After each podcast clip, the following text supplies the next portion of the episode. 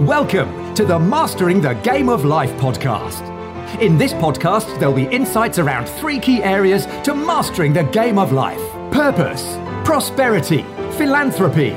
Your host, Paul Lowe, the third sector mentor, is the founder of Hearts Global CIC, which, along with many other of his charitable commitments, has been responsible for positively impacting thousands of people's lives, particularly young people from disadvantaged communities. Author of Mastering the Game of Life From Pain to Purpose and Speaking from Our Hearts books. Introducing your host, Paul Lowe.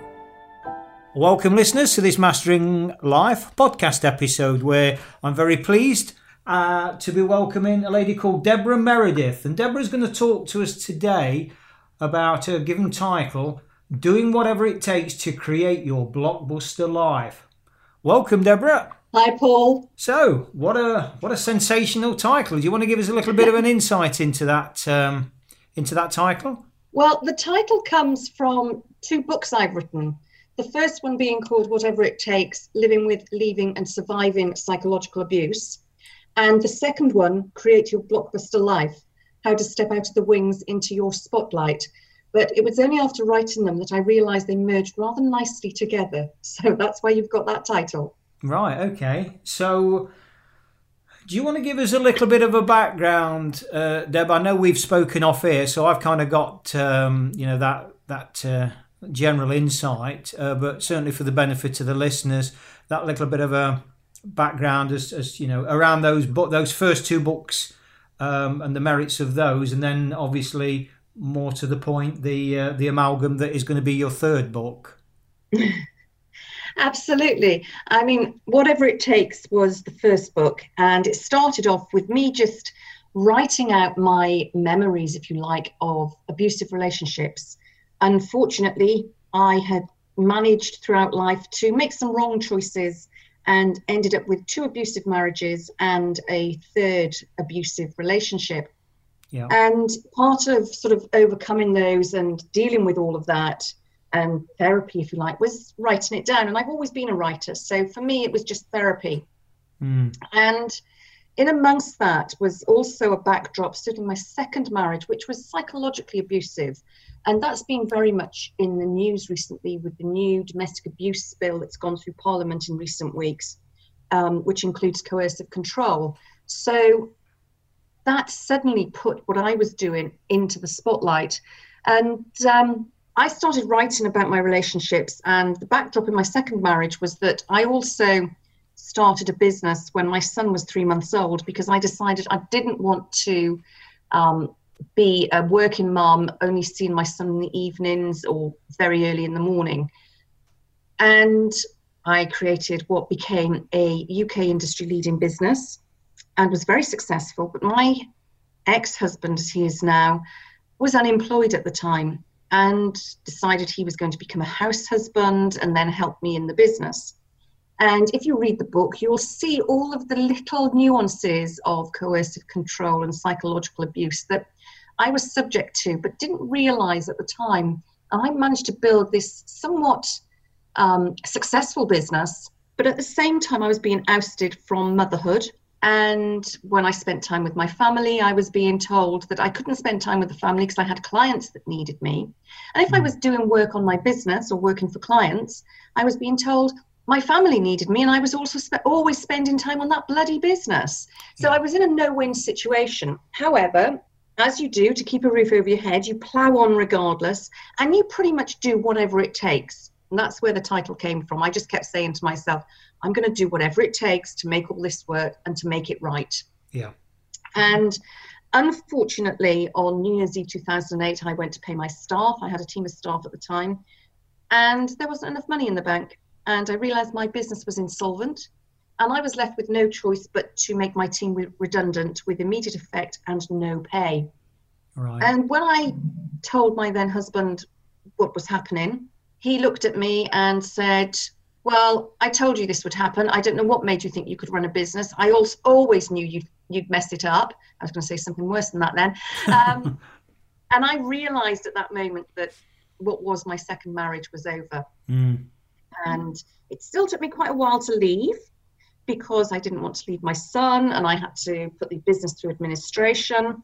And I eventually left about three months later, three to four months later, um, because I'd been completely cold shouldered by my husband.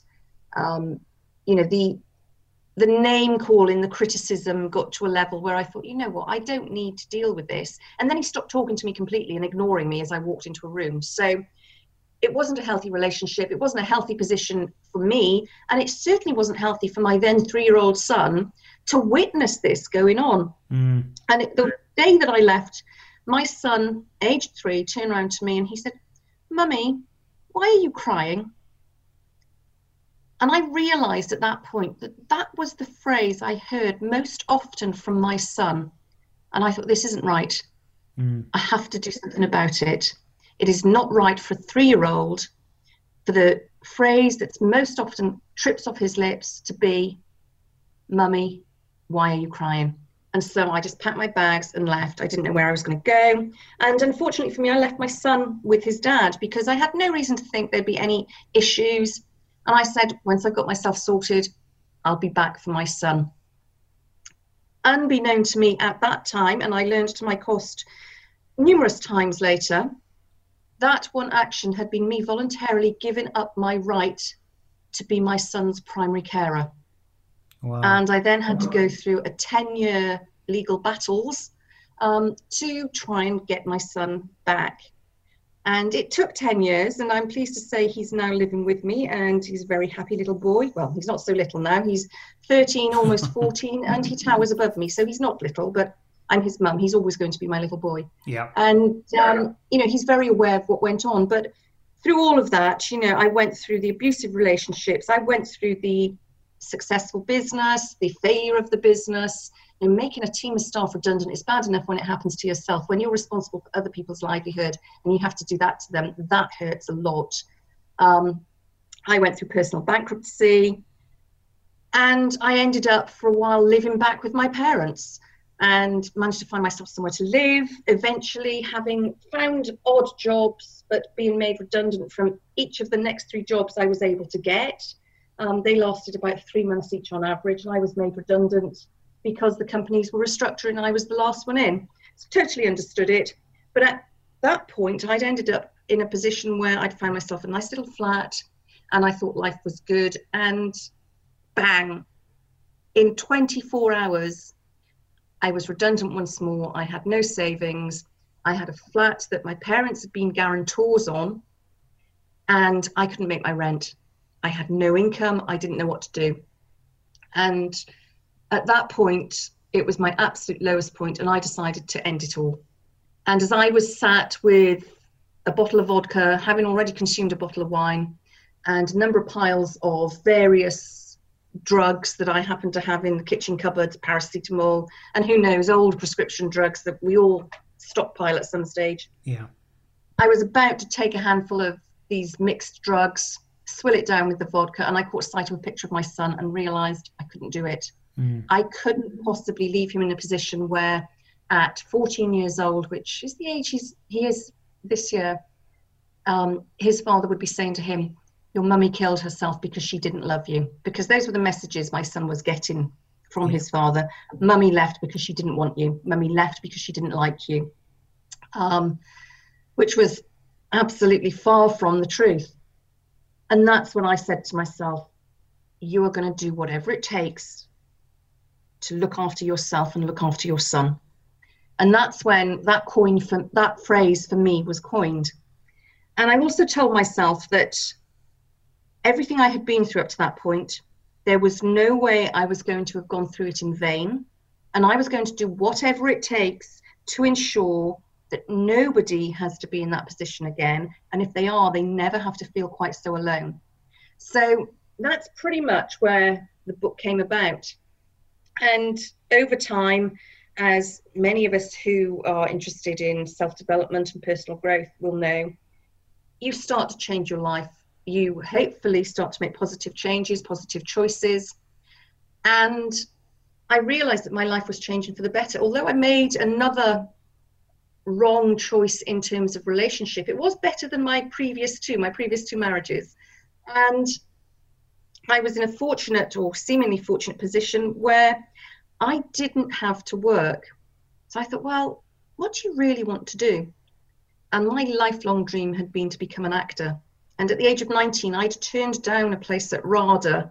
Um, one, it's do I regret it? No. Do I look back now and think, oh, if only I had done that? What a stupid thing to do. But I have no regrets because I have a good life. Mm. But you know, I turned down my place at RADA because my first husband had proposed to me. I was 19 years old, and I thought I can't possibly be away from him for three years. So that's where my journey started to enable me to write these books. But thankfully, at the end of it, I became an actor. I got my equity card at the age of 42 and did some professional acting work and got paid for it. So that was great. But then realized that the relationship I was in wasn't as good as it seemed. On the surface, I didn't have to work. I had everything I could possibly want great house, great lifestyle, fabulous wardrobe of clothes. He bought me a car. But I wasn't happy. Mm. I was absolutely suffocated. And ultimately, I was being controlled because I was being given an allowance every week, which sounds fantastic, but I was having to account for every single penny I was spending. So if I didn't spend it, I had to give it back, and then I'd get another allowance the following week. That then meant that I couldn't save any money for a deposit on another flat or anything else. If I went out without him, I was being told, oh don't you love me anymore? Don't you want me? Why why do you want to go out with your friends? You should want to spend time with me. You love me. Um, so it was a very suffocating relationship. And eventually i left that because one day it got very very nasty. I got locked out of the house. Then i got locked in the house. My car keys were taken away from me.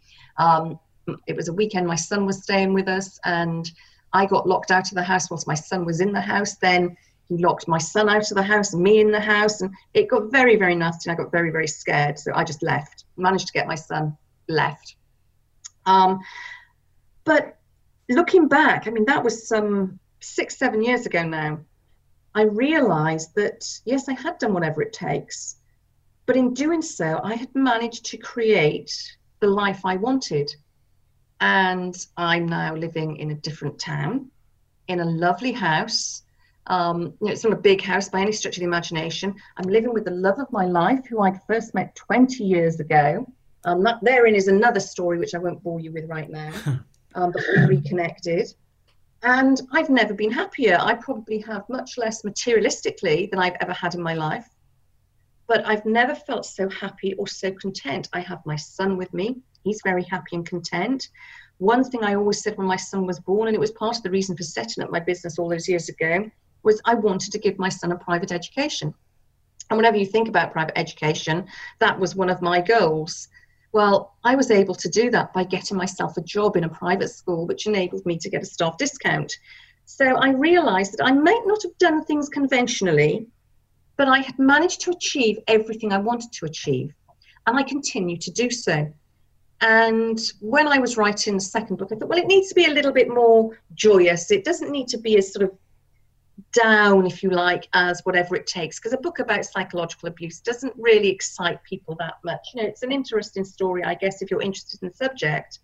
But it's not one of those books you think, oh, got to read that. That's going to be a really good read. I can't wait. It's going to be full of fun and laughter. Yeah. Um, whereas yeah. Create Your Blockbuster Life, I thought really spoke to me achieving my dream. I've always been passionate about the theatre. You know, I'd done drama, amateur drama, since the age of about 12 or 13 and then I got my equity card, and I thought that really, to me, spoke to me. Um, my blockbuster life is my life on my terms. And that's how I've always viewed success. Success on your terms, whatever they may be. You know, it's we don't all want the big house and the designer wardrobe and the fast car and the millions in the bank. Some of us just want to be able to have a nice house where we go home, we can have a nice cup of tea, sitting in the garden each evening, um, you know, we can go on holiday when we want to go on holiday, and we can do the things we like with the people we love. And I thought that's what this book has to be about. It has to continue my story, but share what I did to create that.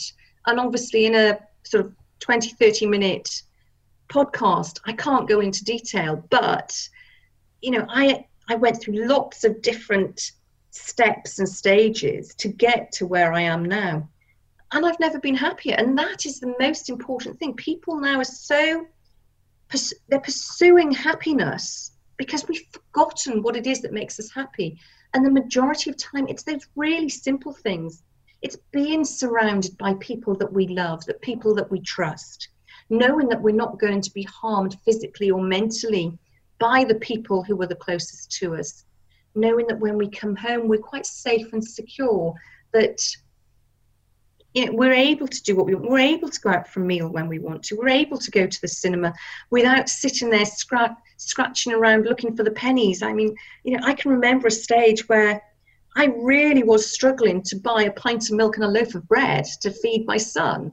Um, so, you know, I've been there. I know what it's like. So to be in a position now where, you know, I can't be frivolous with money, but I don't have to worry too much about it. And if I want to buy a book, if I want to go and get my hair done, if I want to go for a meal, go to the cinema, I can do. You know, and it's it's about just sharing with people that you can go through this major adversity, but actually mindset is what changes it for you and you really can create your blockbuster life. And that spreads across all areas of your life. And for me, I always whittle it down to four, and that's your health and wellness, your finances, your career or your business, and your relationships. And you know, we're really sociable people. As you know, the human race, we're sociable race. Our relationships are vitally important to us. Whether we're in a intimate relationship, or not, our relationships with family, with friends, they're the things that are important. You know, how we get on with colleagues in the workplace. We need to be able to sort of end the day thinking, that was a good day, and I work with some good people. I, there's some really nice people I can talk to. And that's what it was about for me, really, knowing that I'd done whatever it takes to create my blockbuster life and get myself to a place where I felt actually quite content, and all of those four areas of my life are in a place I want them to be. Excellent. And my ears pricked up there, Debs, when you you alluded to the uh, the, the four parts there, because um, I've I've got an approach, and it's it's a construct. Um, I suppose what what most people would call a model, um, but it's I call it the how model, and I, I kind of semi averse to using the term model because that suggests that by following this model it'll sort everything. Well, it mm. won't because that's you know we're all individual, we're all unique. But I think there's certain pillars in life that are paramount in our uh, in our you know in our progression and certainly our happiness. Um, and they are, I mean, mine are summed up in three, but essentially what you've just touched on there, and I call it my how model for uh, H for health, O for others, brackets relationships, and W mm-hmm. for wealth. Because I think with those three pillars in our life to varying degrees, we can make choices around those pillars and what we're going to prioritize. Um, you know, you've you've said on more than one occasion in this uh, in this conversation, Deb, about the fact that you know you might not be a multimillionairess, but you're happy, and and that exactly. is, I mean, what price do you put on that? What price? That's it. You you can't put a price on it. It is completely priceless. And for everybody, their happiness depends on different things. You know, some people might like making model boats. I don't know, or or um, you know, sailing model boats. Other people might need to do something a bit more daring and you know throw themselves off cliffs and go abseiling every weekend other people might want to sit at home and knit mm. or bake cakes. You know, I just, I, for me, I don't get baking at all. I get highly stressed by it. but I know so many people who use that as a way of switching off. Mm. And they create these exquisite masterpieces that they spend hours over. Um, and that makes them incredibly happy. And, you know, our levels of happiness are determined by the things we enjoy and the people we have around us. And it doesn't matter if what makes us happy is anathema to other people. It's about what makes us happy because when we are happy, our energy improves. We obviously release that good energy. We attract energy back, you know, without sounding too woo woo. Um, but you think about the law of attraction and what you think about, you bring about, and all of that. It's written in so many personal development books, mm. and you hear about it all the time. And it really is true. If you walk into a room and you're in a bad mood, you will instantly sense the mood in that room drop. Or if you're happy in the room and somebody walks in in a bad mood, you will notice the impact that has on the room of people. It's very subtle, but you'll generally notice it. And you know, once we're aware of things like that, we can start to make those minute changes that improve our outlook, our mindset, and ultimately, you know, our relationships with others and our happiness in the end. Yeah, because you know, I think when we, when we boil everything down, and you know, obviously now is not the time or place to dig too deep mm-hmm. on that. You know, that ultimate question: Who am I, and what's my purpose? You know, why am I here? What's the purpose of life? But for me, and at the risk of massively oversimplifying it, well, who am I? That that's a different thing, and we, we you know we could be here for for days and weeks discussing the philosophy and the meaning of that one. That's another time, another place. But certainly that that happiness element for me is the purpose of life because by being happy we can be productive. We can have that. We can leave a positive legacy. We can support people. We can love people. Um, because that that energy which you quite rightly allude to that comes from within. And we emit that. Uh, conversely we can emit that fear if that's the world that we live in. So i think that's a very simple but very stark distinction on on you know what after sort of nearly uh, six decades on this beautiful planet that I've managed to deduce from my uh, extremely challenging journey. And people say, well, you know, you've gone a bit woo, have you gone soft and you talk about love?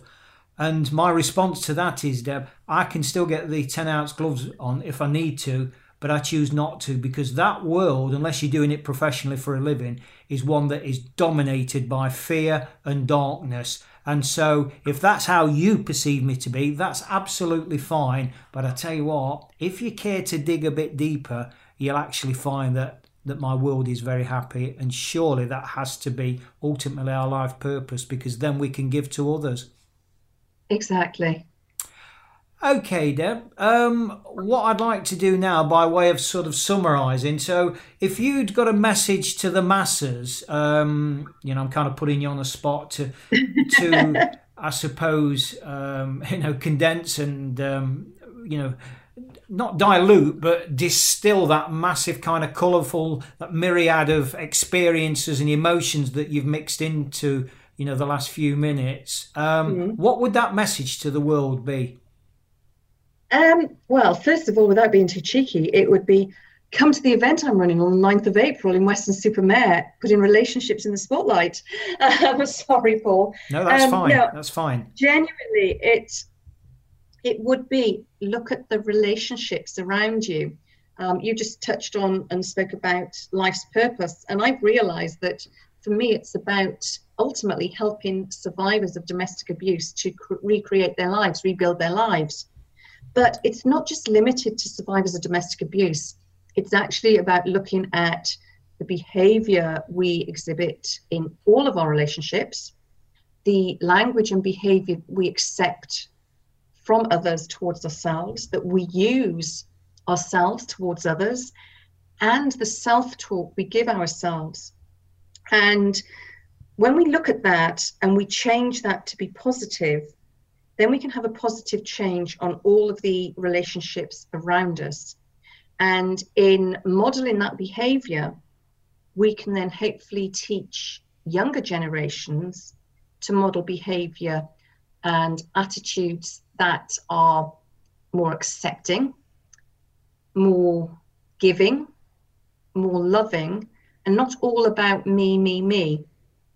And working in a school, I see quite a lot of young people who have quite an entitled attitude at the moment, and which seems to be a bit, of a pandemic in recent generations.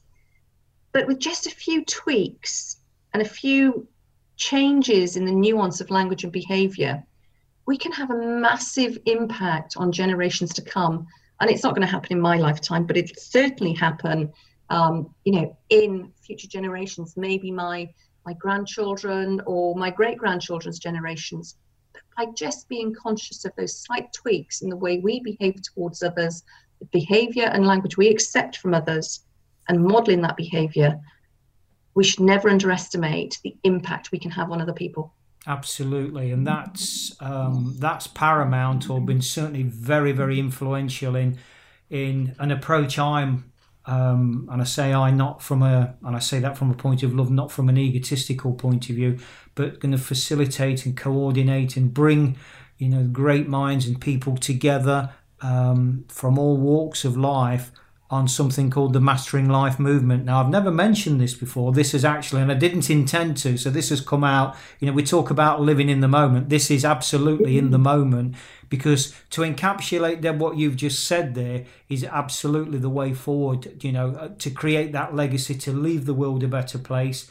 Um, and that is, you know, yet again, that is not some woo woo, nice, fluffy, lovey dovey, hippified way of being. It's a stark reality of life you know, as, as, as a lot of people, and certainly me and you can, can testify to, because the alternative, as you know, as we spoke about, is darkness, is despair, and you know, and all that negative toxicity and and, and fear, and, and it's just no, that that's that's not a life. It's barely an existence.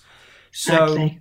You know, for me to, to pick up on what you've said, uh, and I use the metaphor of you know kind of dropping pebbles in in, in ponds mm. with that ripple effect, you know, mm-hmm. that has to start somewhere. And I believe that somebody, and, you know, has to have that that dream, that vision, that, you know, as Steve Jobs says, you know, the people that are crazy enough to to think they'll change the world are the ones that will change the world. And, you know, I believe that by some of the great guests um, that, that come on this podcast, um, on these podcast episodes, and share their experiences, and sometimes they're very painful.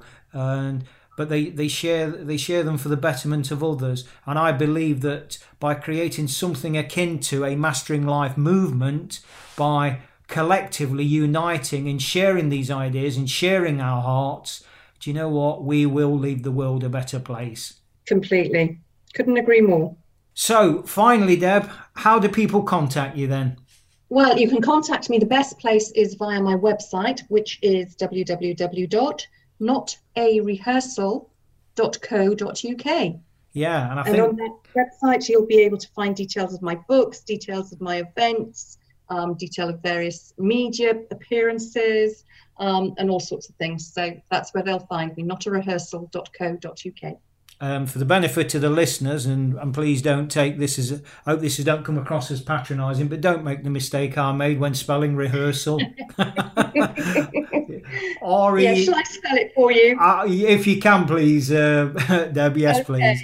It's N O T A R E H E A R S A L dot co dot uk.